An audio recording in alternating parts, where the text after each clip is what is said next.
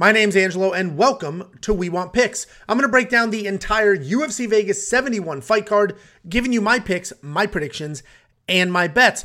I'm also going to give you 50 bucks. The only thing you need to do is go to wewantpicks.com slash bets, sign up with any one of our betting partners using our link, and I'll send you 50 bucks as a thank you. It's affiliate marketing, right? They're going to pay me. I'm going to break off a piece of that, and I'm going to give it back to you because we're all in this together. You're supporting me by watching, by becoming a premium member, and I'm going to give you a little bit of a kickback for all of our affiliate stuff. So we want picks.com slash bets. Use our link, sign up, make a deposit. We will send you 50 bucks as a thank you. Before I talk about UFC Vegas 71, let's quickly talk about UFC Kansas City. I lost money. I am down 0.3 units. A unit for me is $100. So I'm down 30 bucks on the night. That does suck. The safety parlay missed. That also sucks. That actually for me, that sucks more, right? I prefer at least that hit week in and week out. The good news is the safety parlay is still up almost six units for 2023 alone. And we have never, literally never, had a month where the safety parlay was net down.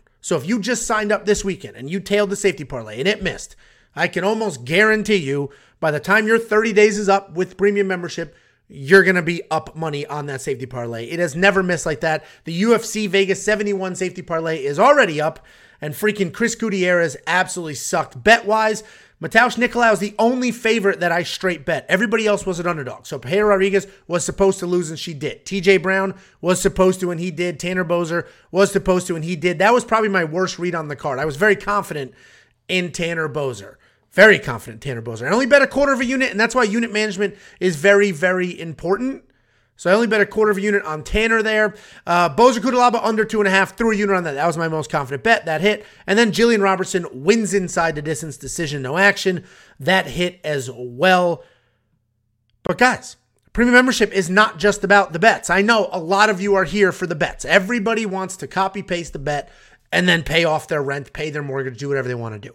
The reality is, premium membership has so much more to offer than just the bets. We have a whole suite of tools to help you find your spots.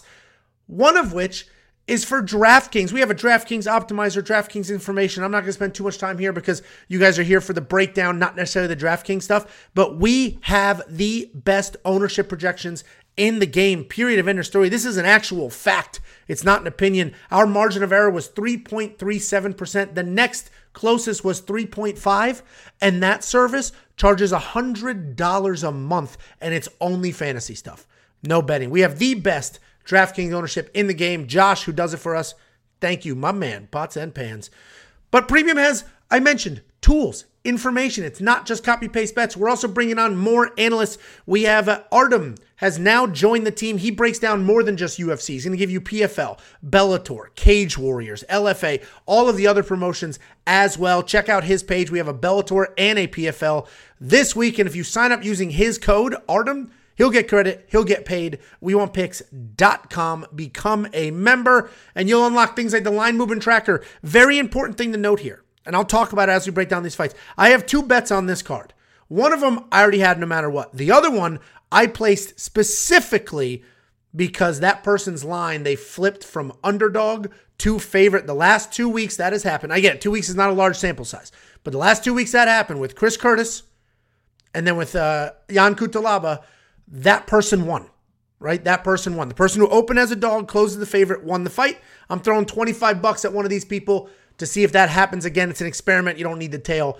But unlock the line movement tracker. Tells a lot of stories, helps you identify trends you can hop on or hop off. And we also have 38 columns of detailed data and metrics, again, to help you find spots. It is not just about copy paste bets. The bets that I put on the board, the bets that Jacob puts on the board, that's what we do with our money. Your decisions might be different than mine. Mine are certainly different than Jacob's. We have bets that directly conflict with each other sometimes. So Go in, do your research, find your spots, check out our bets. If the bet makes sense after you've done a little bit of research, then go ahead and tag along. But if you completely disagree, don't just copy paste, use the tools, unlock the information. WeWantPicks.com. It's only $10 a month, a freaking month. You're going to get four events out of that $10. You're going to get all the tools, all the information, everything you have ever wanted at WeWantPicks.com. Click become a member. Let's go ahead and break down this card. Listen, some of you who may not know, I got a vasectomy on Friday. The bad news is they ripped my ball bag open and I got a vasectomy on Friday. The good news is I have done a lot of sitting.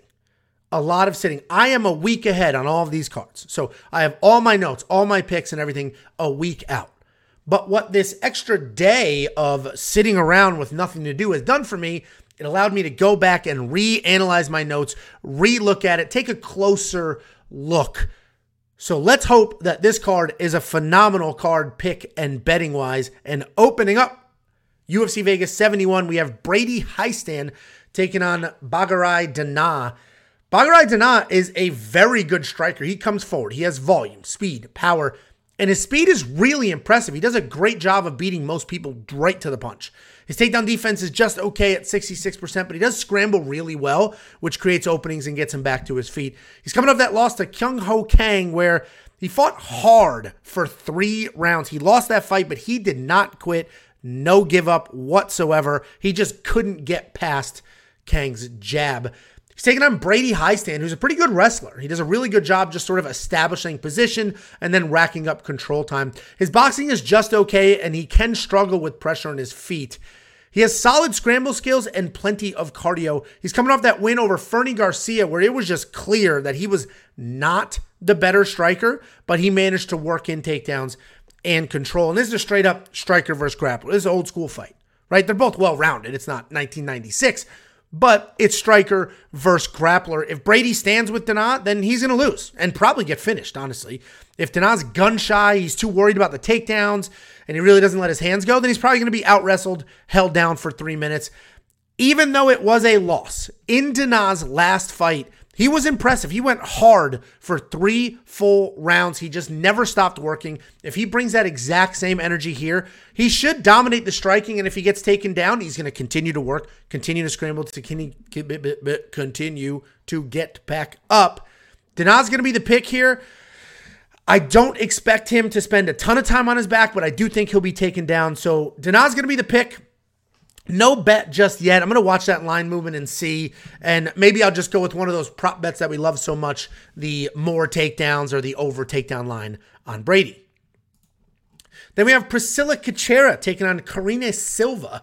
Priscilla Cachoeira is a powerful striker. She's got heavy pressure and she throws heavy punches. She does have okay takedown defense at 65%, but a very low takedown accuracy at 33%. She's got very real power for this division, but she can be KO or bust. If you look at the stats, you will notice Priscilla's striking differential is about four to seven, which means for every four significant strikes she's landing on somebody, she is hit seven times. If you look at most of her losses, she was dominated on her feet, right? There's a couple where there was grappling, but for the most part, she was dominated on her feet. Her opponents that beat her striking double her strikes. She's coming off the first round knockout win over Ariana Lipsky because Priscilla will always be live with that power. She's taking on Karina Silva, who's a powerful grappler. She's constantly working for a submission both from top and bottom. She has 15 wins with 15 stoppages, and those are a mixed bag of ground and pound and submissions. She's going to plot forward with just sort of a tight guard on her feet, throw a 30, 30, 30, 30 flurry of punches. I'm telling you, sitting on frozen peas for three days starts to mess with your brain after a while. Anyway, Karina Silva is going to plot forward. She's got the tight guard. She's going to throw a flurry of punches to rush in and then body clinch or cage work you to the ground. From there, once she's on the ground, she's working for positions and then submissions. Occasionally, she'll chase and end up losing an exchange altogether because of it, but she is coming off that submission win over Poliana Botelho in her UFC debut. Right now, Karina's a solid favorite at minus 160, and that honestly feels about right. We know Priscilla can struggle with grapplers like she did against Gillian Robertson. We know Karina is tough on her feet and has solid takedowns to get it to the ground. So Karina's going to be the pick. The bet is likely does not go the distance, right? I either see Karina submitting Priscilla or getting gassed early, and then Priscilla's power is going to take over when Karina's shots get sloppy similar to what we saw with a couple of prospects at UFC 287, right? Comes out early, flurry, flurry, flurry, never really been the distance, almost gets a finish, doesn't get a finish, slows down. So rather going to see Karina finish this fight early with a submission or Priscilla survive and then just come bombing away and get a late stoppage. So it may be a rare under two and a half female fight line here, but Karina Silva is definitely the pick. Then we got Francis Marshall taking on William Gomis. Francis Marshall has had some incredible line movement. This dude was a massive favorite. I think he opened at minus 400, and now he's in the minus 100s. Gigantic line move. He's still a favorite, but that tightened very quickly. And check out the line movement tracker to not only see this trend, but the line movement trends for every single one of the fights on this card. We have two different fights where an underdog has become a favorite, and then we have fights like this where the line dramatically moved, even though it still stayed with the favorite as the favorite. WeWantPicks.com is $10 to unlock every, literally everything, including the live movement tracker. But we got Francis Marshall taking on William Gomis. Francis is a heavy handed grappler. He comes forward, he's got power, speed, and he sets up traditional takedowns with his grappling. He's comfortable striking, but almost too comfortable, right? He's going to keep his hands low. He's going to throw out long jabs and hooks. When he shoots, they are well timed and they're just loaded with energy, right? He's going to run through doubles.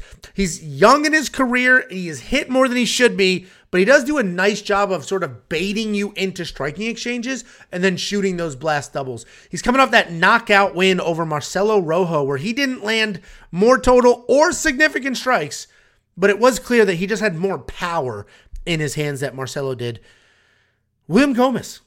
This is an interesting guy to break down because he's a well rounded prospect. He's constantly working for a finish. He can knock you out. He could submit you. He can outwork you. And it's hard to label him as any one thing because he's just genuinely good everywhere. He's got solid Muay Thai striking. He's a very opportunistic grappler where he's just going to snatch things up in scrambles. The criticism on him, though, is that he can be low volume at times and he looks to counter.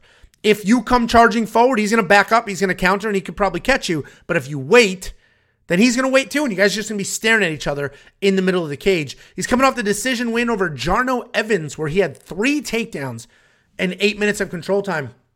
It's going to be a fun fight. We have two young prospects that I'm honestly surprised the UFC is matching up this early, right? They're they're young prospects. They're both exciting. Both of these guys, if they are managed well, could be ranked by this time next year. But instead, one of them is going to get their first UFC loss. Odds have Francis as the favorite, like minus 180, something to that effect. I mentioned he opened at minus 400, so it did tighten.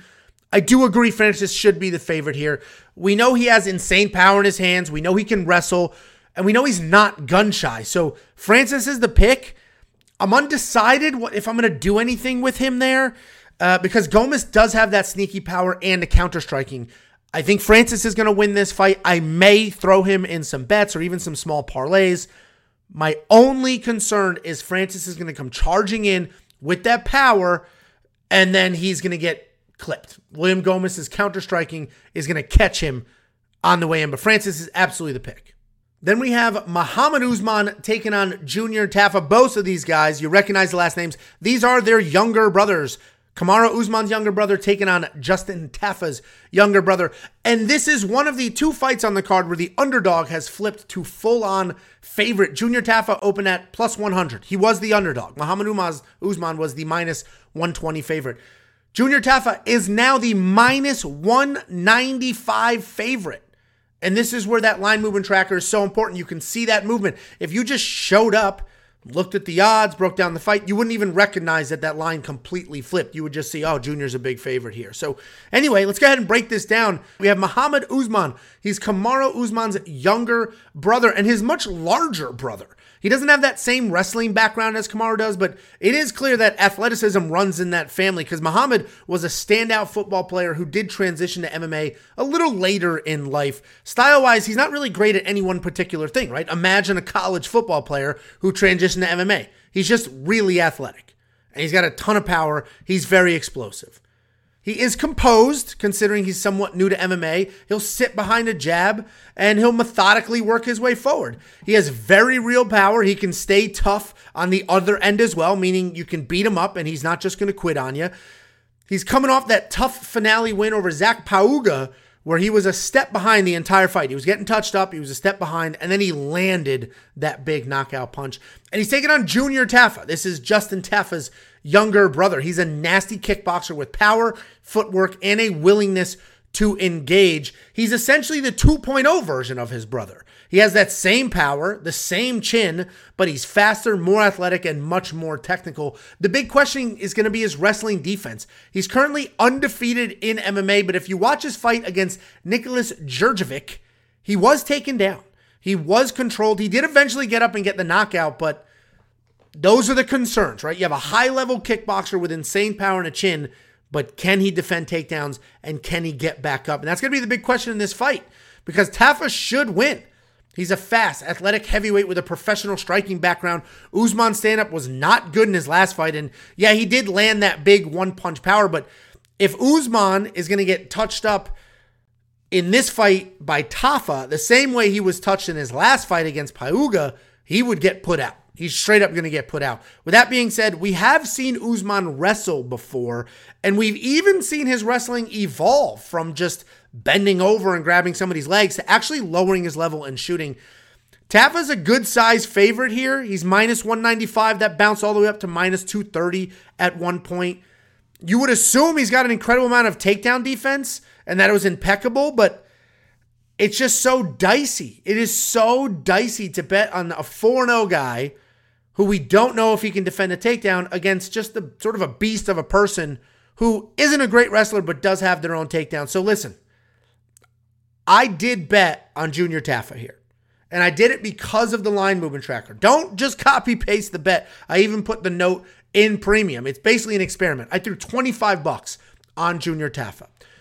At UFC 287, Kelvin Gastelum opened as an underdog, closed as the favorite, won that fight. At UFC Kansas City, Tanner Boser opened as the favorite, closed as the underdog, lost that fight, right? Ion Cutelaba was the one who flipped. I'm going to ride that train. We're going to see what happens. It's only two fights. It's not a very large sample size. This isn't science. We're going to go ahead and ride that train, see what happens. I do 25 bucks on Junior Tafa at minus 195. The reality is he can win this fight. The reality is he should win this fight. But if Usman starts wrestling, we're going to have some problems, right? What are the rules? Don't bet on heavyweights, don't bet on women. I did it. I did it because of the line movement tracker. We're going to test the tools. I'm going to use my own tools. We're going to test those out. If you want to check out the line movement tracker, Go to WeWantPicks.com and unlock it now for only $10 a month. That and literally everything else we do. So the official pick is going to be Junior Tafa. It is a sketchy pick. The odds are a little wide, but I'm riding with the line movement tracker to identify that trend, and uh, we'll see if it's going to work. Using my own tools, put my money where my mouth is. Then we got Karol Rosa taking on Norma Dumont. Karol Rosa is just an okay striker technique wise, but she does have a ton of volume and she is willing to trade. She is a decision fighter with solid takedown offense and defense. She has 10 takedowns in six UFC fights and a solid 72% takedown defense. She's coming off the win over Lena Landsberg, where she was dropped but worked in her grappling to get that win. Norma Dumont's a very good striker. She's relaxed and patient in the cage. Her striking is technical, and she did have a 100% takedown defense before she was taken down six times by Macy Chiasson. If you look at her strike differential, she lands about four significant strikes per minute and takes two in return. On top of her technical striking, she also has solid grappling. Her takedowns aren't great, but she does have seven takedowns in six UFC fights. She's coming off that dominant win over pro- pro- pro- professional boxer Danielle Wolf. And this is a pretty straightforward card, right? This isn't UFC Kansas City. UFC Kansas City, if you remember my bets, I had four money line bets. Three of them were on underdogs. This card is very, very different. I'm very confident in pretty much all the favorites on this card. I do have a few underdogs I like, including this one. I like Norma Dumont here. She's sitting at plus 125 right now, and I'm surprised, right? Because Karol Rosa is definitely a gamer, and we did just see her outgrapple Lena, but we also watched her get dropped. And while Norma isn't the most powerful striker, she should be the better striker. Karol has the much higher volume, but she's also hit twice as often. It's a close fight. But I trust Norma's size. She's super big. I trust her takedown defense and her striking acumen to get it done. So Norma Dumont, underdog pick on this card. I think she's going to pull off the upset over Karol Rosa. Another fight. She opened at a much bigger underdog than she is now, so the line has tightened. Use that freaking line movement tracker to identify those trends. Then we got Rani Yahya coming back after more than a year away, and he's taking on Montel Quick Jackson. Rani Yahya is an incredible grappler. Right? He's got high level BJJ. He has almost 40 professional fights, and he has been around long enough to develop other skills as well. But grappling is without a doubt his bread and butter. He's relentless with takedown attempts, but he's only 24% accurate, right? So he's just shooting takedown after takedown after takedown, but getting one out of four, essentially. He still manages to get almost three per fight on average, though. He's taking on Montel Jackson, who's also a good wrestler in his own right, with solid striking and legitimate power. He's pretty good everywhere and has a resume full of knockouts, decisions, and even some submissions. His takedown accuracy is impressive at 71%, with an average of more than three per fight himself. He's coming off a dominant win over Julio Arce, where he couldn't get his takedowns going, but his striking looked really clean. This is a very easy Montel Jackson pick. He should be able to defend every single one of those takedown attempts from Rani and then just absolutely light him up on the feet. People like Rani will always be live for a submission, but without the offensive wrestling to get this where he wants it to be, he's going to have no control over his fate. None. He, in order to get on the ground, he's going to have to hope that Montel Jackson shoots the takedown. So, Montel Jackson, easy win. You should be able to parlay him and uh, off to the races with that. Then we got Ricky Glenn taking on Christos Giagos. Ricky Glenn's a volume striker who stands tall and marches forward, but still stays out of the pocket. He's got legit power and he is a threat early in any fight. But if you stay in his face and you keep that fight dirty, he can have some issues. He's coming off that draw to Grant Dawson, where he lost the first two rounds and then threw up a big time 10 8 round in the third to tie that up. He's taking on Christos Giagos, who's a grappler and like Ricky Glenn, has proven that he is never out of a fight. His grappling is solid and he does have some tricks up his sleeves. His striking can definitely use a little bit of work and he does have a negative striking differential, but he's fast, he's unorthodox, and he wings those punches. He's coming off the submission loss to Thiago Moises about a year ago. And this is a tough fight to break down because neither one of these guys are particularly active, and we have seen holes in both of their games. Christos could come forward and get the takedowns the same way that Ricky Glenn's last opponent did. But I do think that Ricky's striking will be so much better here that Christos is going to struggle to get to the legs. Ricky's going to be the pick because of that striking gap, right? I think Ricky's just so much better on the feet than Christos is on the ground. But we all know he also has some solid submission defense. So is he if he is taken down, we should be good to go. No bet here. We got two inactive guys who haven't really seen a win in a couple of years. But Ricky Glenn is going to be the pick. I think his striking is going to be better. His takedown defense is not great, but his submission defense should be good enough to keep him alive. Then we have Jeremiah Wells taking on Matt Semi Semelsberger. And Jeremiah Wells now has three fights in the UFC with three stoppage wins. He's a well rounded guy who showcases striking with a knockout over Court McGee and Warlley Alves. And then he showcases striking with a takedown and submission over Mike Mathetha, Blood Diamond. He fights like a big, powerful striker with explosive hands. But what everyone forgets is that he is a BJJ black belt, and he's an accomplished one at that. He throws wild and with intent, but the reality is that a lot of that is there to set up the takedowns and the BJJ. He's coming off the early first round knockout win over the always durable Court McGee. He's taking on Matt Semelsberger, who's an aggressive striker who marches forward. He's got solid leg kicks and body work. He has power, but he gets most of his finishes just with just raw grit and forward pressure. The marching forward can wilt a lot of opponents who don't like that pressure, but can also get him in trouble. He's coming off that very gritty win over Jake Matthews, where he worked in three takedowns and had an incredible three knockdowns as well. And I think Jeremiah wins this fight, but I have learned my lesson betting against Matt Semelsberger. The dude is tough as hell. He has power. He can wrestle. And he's not just someone you get out of there. You can't just get him out of there super quick. But Jeremiah is going to be the pick here. He has just as much power as anybody. He should be more technically sound on the feet, and he should have better BJJ. His wrestling defense is going to be the concern here because of you know, dealing with Matt's relentless pressure, and Matt does have his own takedowns when he wants them. So the wrestling defense will be the concern for Jeremiah. He's on the board at 100% right now. Hasn't truly been tested. We're going to see here, but Wells is going to be the pick. I think he's actually solid value at minus 135. I'm just a coward because Matt Semelsberger has made fools out of people in the past, just like he did with people who bet on Jake Matthews. So Jeremiah Wells is the pick. Minus 135 seems like very good value. but I got my vasectomy and they may have taken out my manhood as well because I don't have the balls to bet on him here, but I am going to pick him to win.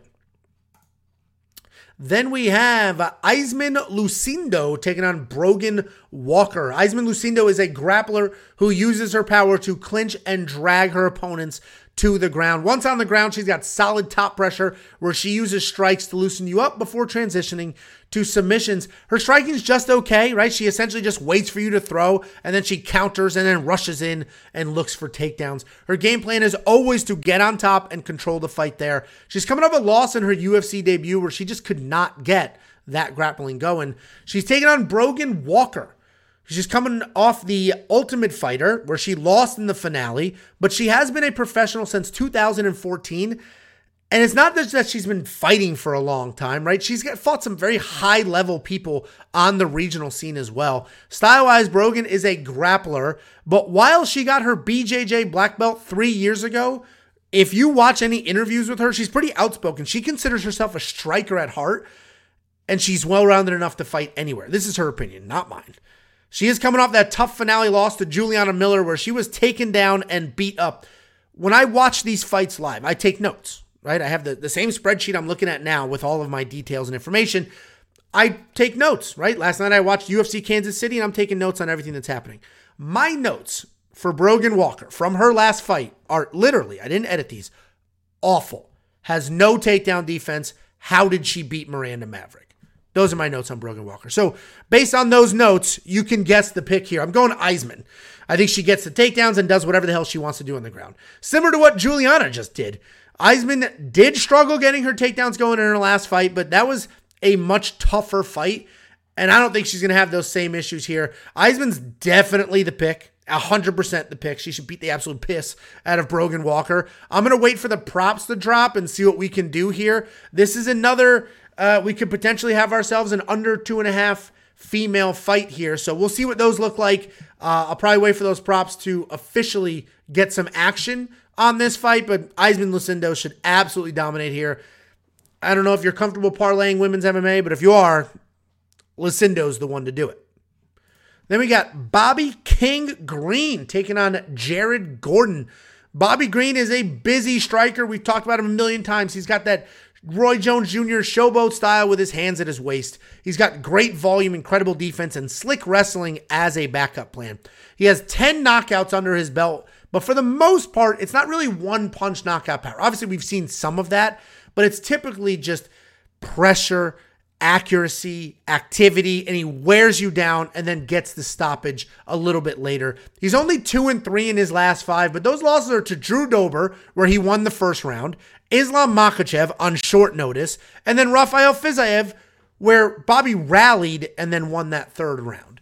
He's taking on Jared Gordon. Jared Gordon's a good wrestler with solid pressure and striking. He bounces between featherweight and lightweight, and you can see that size difference in some of these matchups. He's got solid volume striking, and he likes to come forward in flurries before looking for a takedown. He averages more than two takedowns per fight, but he can be out grappled like he was against Grant Dawson and Joe Solecki.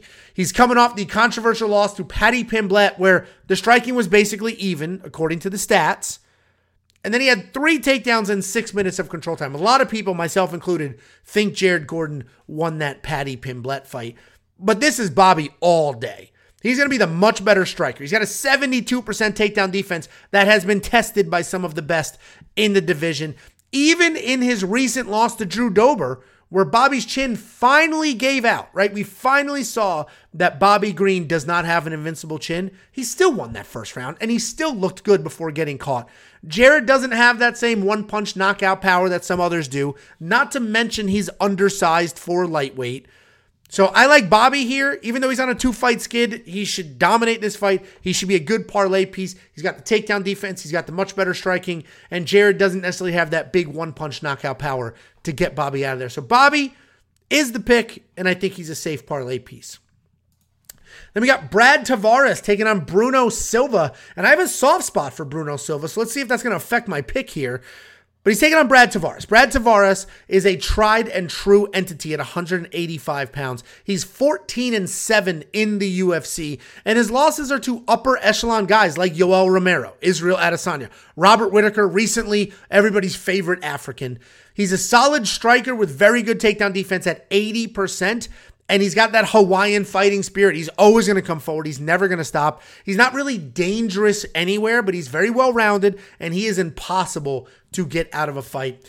He's taking on Bruno Silva. Bruno Silva is a very well rounded fighter. He has proved to be talented, he's proved to be tough. Before his two fight skid that he's on right now, he had three knockouts in the UFC. He's a fantastic striker. He's got solid BJJ. He managed to take down Alex Pereira twice in a decision loss.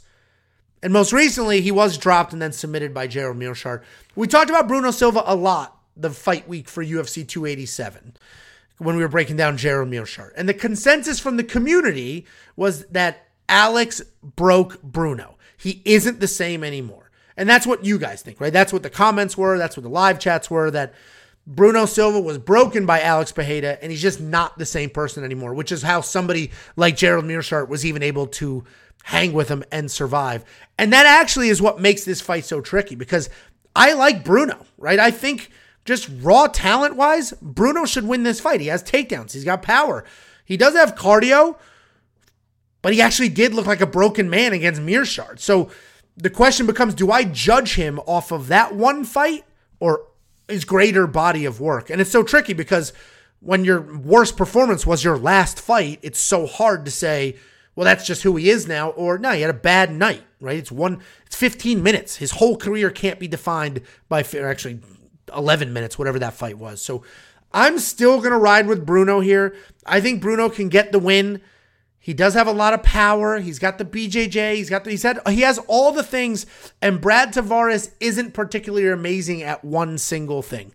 Bruno Silva is going to be the pick. I'm not touching it with bets. You shouldn't either unless you are full blown Bruno is a broken man camp. If you're there, then all in on Brad Tavares. Brad Tavares has proven to us that he will go out there every single fight and work his ass off for your money. I'm on the Bruno side. I'm going with talent. I'm not judging him off his last fight. I think if the Bruno Silva that fought Alex Pereira, that exact same guy fights Brad Tavares, that guy wins. Not to mention all the people Bruno knocked out before that. So Bruno's my pick. By all means, don't tail, do your own research. It is definitely sketchy at this point. We got the co main event of the evening Yadong Song taking on Ricky Simón. Yadong Song's a technical striker who moves really well. He's fast, he hits hard, and he's athletic but he's hittable at almost four significant strikes absorbed per minute. He throws everything with power, but that does leave him open for takedowns. He has okay submission defense, but he's very good at creating space and getting back to his feet. He does like to dictate that pace, but doing that against a grappler like Ricky is going to be a hard task. He's coming off that stoppage loss to Corey Sandhagen, where that fight was two to two going into the fifth. So he could have potentially squeaked out a win there, but he was stopped. He's taking on Ricky Simón. Ricky Simón is a high energy wrestling beast. This guy's going to dive at leg after leg with 100% energy over and over until he gets a takedown and potentially a submission. His biggest asset is his gas tank and his willingness to stick to a plan. He's not a technical striker, but it is there to set up his takedowns. He was able to showcase his power against Raphael Assunção and most recently against Jack Shore, where he dropped Jack and then hopped on him and got that submission. The only thing preventing me from just going all in, right, from just mortgaging my house and going all in on Ricky Simón is the fact that Song is at Team Alpha Male, right? He's getting those wrestling looks from all the little guy wrestlers in the UFC. All the little boy better wrestlers are at Team Alpha Male, and Song's getting those looks. So he's going to be 100% prepared to defend shot after shot from Ricky. The question becomes is that enough? Does it matter, right? Does it matter that Yong Yadong is training nonstop takedown defense? And I don't think it does. I think Ricky is just going to keep coming and keep shooting over and over and over again. I think Ricky is going to get this done. I've got a half a unit on him at minus 137. I do think it's going to be the wrestling pace, the wrestling pressure that's going to do it. Even if Song defends a few takedowns, I see him on his back foot the entire time, and judges hate that. Judges hate that. So Ricky's going to be the pick. I've already got the bet on him. I had the bet on him before I looked at the line movement tracker. But for note, this is the second fight on the card where the underdog has flipped to favorite. Ricky Simón was a plus money underdog. He has full blown flipped. He is now an actual favorite. So We've seen that trend working. We've got two fights on this card. If that continues, then that's going to be something we're going to do a lot with going forward. But unlock that line movement tracker now. It's only $10 a month. You're going to get that, the detailed data, the metrics, everything that we offer for only freaking $10 a month. You get four events for that. So have at it. Anyway, Ricky's the pick. I got that half a unit on him at minus 137. Then we have the main event of the evening. We had a couple of big boys. We have wrestler versus striker. It's just literally that simple. We got Sergey Pavlovich, one of the hardest hitters in the division, taking on Curtis Blaydes, the best wrestler in the division. Period. End of story. Sergey, he's a beast. He's mostly boxing, right? He's not throwing a lot of kicks, but he has incredible power, incredible speed for a heavyweight. His striking volume is impressive. Look at that number. He's landing eight significant strikes per minute. He does trust his chin. He'll hang out in the pocket and he'll bomb away. Trusting his chin can be a problem in some matchups, though, because it's not going to last forever, especially at heavyweight. His speed is going to keep him one step ahead of Blaydes on the feet for sure. He has zero takedowns in the UFC, and he has only been taken down one single time so far, and that was by Alistair Overeem, actually. But that's going to get tested. That's going to get tested because Curtis Blaydes is a fantastic wrestler. He averages more than six takedowns per fight. He's a heavyweight who wrestles like a welterweight. He's got fast, clean entries with double legs. And when he touches those legs, he sprints. He runs right through you, Jordan Burroughs style. But as much as we give him credit for his wrestling, his hands are solid too. He just knocked out Chris Daukaus. He doubled Chris's strikes in the first round, then knocked him out clean in the second with zero takedown attempts. He's coming off that win over Tom Aspinall. That's going to say TKO on Tapology, Sherdog, wherever you go. But the reality is that was a freak leg injury. So it was almost as if Curtis didn't fight at all. That, that doesn't count. You can't look at that and be like, wow, he knocked out Aspinall, because that's not what happened. These odds are honestly a little wide considering what we have here because Curtis can absolutely wrestle the shit out of Sergey Pavlovich and win the decision. That that is a very real possibility, and that's why he's the favorite. But he can also be put out cold, right? With Francis and Ngannou gone, Sergey Pavlovich is the most dangerous striker in this division. Curtis has three losses in the UFC. All three of them were knockout losses. And this could look exactly like Blaydes versus Lewis, where Derrick was just waiting, just waiting with that big uppercut and just lit Blaydes up. Or it could look like Blaydes versus Volkov, where he had an insane 14 takedowns. I got to go Curtis, though. Curtis has to be the pick because the wrestling threat is unbelievably real. Unbelievable. There, there's no chance I'm betting on this fight. I'm not betting it. And I've been picking the last couple of main events correct, but refusing to bet them. This is hopefully going to be another one, right? I think Chris Curtis is going to get it done. I think he's going to shoot the takedowns over and over and over. Sergey's going to be live as hell for a minute, two minutes, three minutes, the first round. And then the wrestling is going to wear on him. His arms are going to fill up. He's going to get exhausted. He's not going to let his hands go.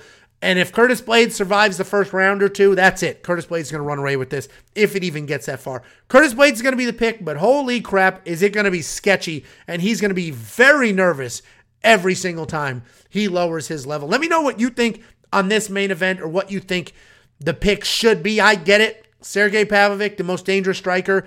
Curtis Blaydes, three losses, three knockouts, right? That tells a perfect story. But Curtis Blaydes shooting whatever he wants to do getting those takedowns, running through people. It's going to be a really fun heavyweight fight. I'm not betting it, but Curtis Blaydes is absolutely going to be the pick. Guys, don't forget, we are more than just copy paste bets. This isn't some random Patreon with a list of bets that you're going to pay your mortgage off. There's so much content and so much value for our premium members. First of which, we do a full slate of DraftKings stuff. We do ownership projections. We have a DraftKings optimizer. We do player rankings, all that stuff. Our ownership projections, I don't give it enough credit. We are the best in the industry. We're better than RotoGrinders. We're better than all of these massive companies that literally charge hundreds of dollars. Our number is better. It's a straight up fact an absolute fact. For UFC Kansas City, we had a 3.37% margin of error. The next closest was 3.5, and that is in a very expensive service. That service is, I think, around $100 a month to unlock all of their stuff. And our premium also has a new look and feel. We've taken me, Jacob, and we've added Artem and we've separated our content out so each one of us could have our own unique information and takes. Artem, for example, brings us more than just UFC. He's going to break down PFL, Bellator, LFA, Cage Warriors, and all of the other regional show. This week, we have a Bellator and a PFL. Make sure you check out Artem's page to get those breakdowns, get those bets and information for those events. And if you sign up for premium using the code ARTEM, he's going to get paid. He gets credit for all of those signups.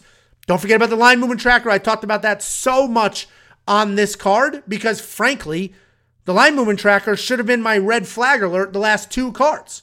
The last two cards, I bet on somebody who opened as a favorite and closed on an underdog and they lost. I'm finding the opposite of those spots this week with the line movement tracker. And guys, we have so much data, so much information, and so many tools for you to find your own spots. We have a 38 column spreadsheet of detailed data and metrics with conditional formatting. Green is good, red is bad, and just work your way across. Find your spots, do your research. Every single one of these things is available instantly when you unlock premium membership at WeWantPicks.com. And of course, I will send you $50 if you had a rough couple of weeks, well, let's make up for it. I'll send you five months of premium membership through Cash App, PayPal, or Venmo. All you need to do is go to WeWantPicks.com slash bets and sign up with any one of our betting partners using our link. Sign up, make a deposit. I'll send you 50 bucks as a thank you. Guys, join the Discord. Discord's 100% free. Join the Discord, yuck it up, share your picks, share your insight. We're building a community. There's a bunch of people that do exactly what I do that hate my guts because we're doing it much better Ignore that crap. Join the Discord, join the community. It is the best community in MMA, period.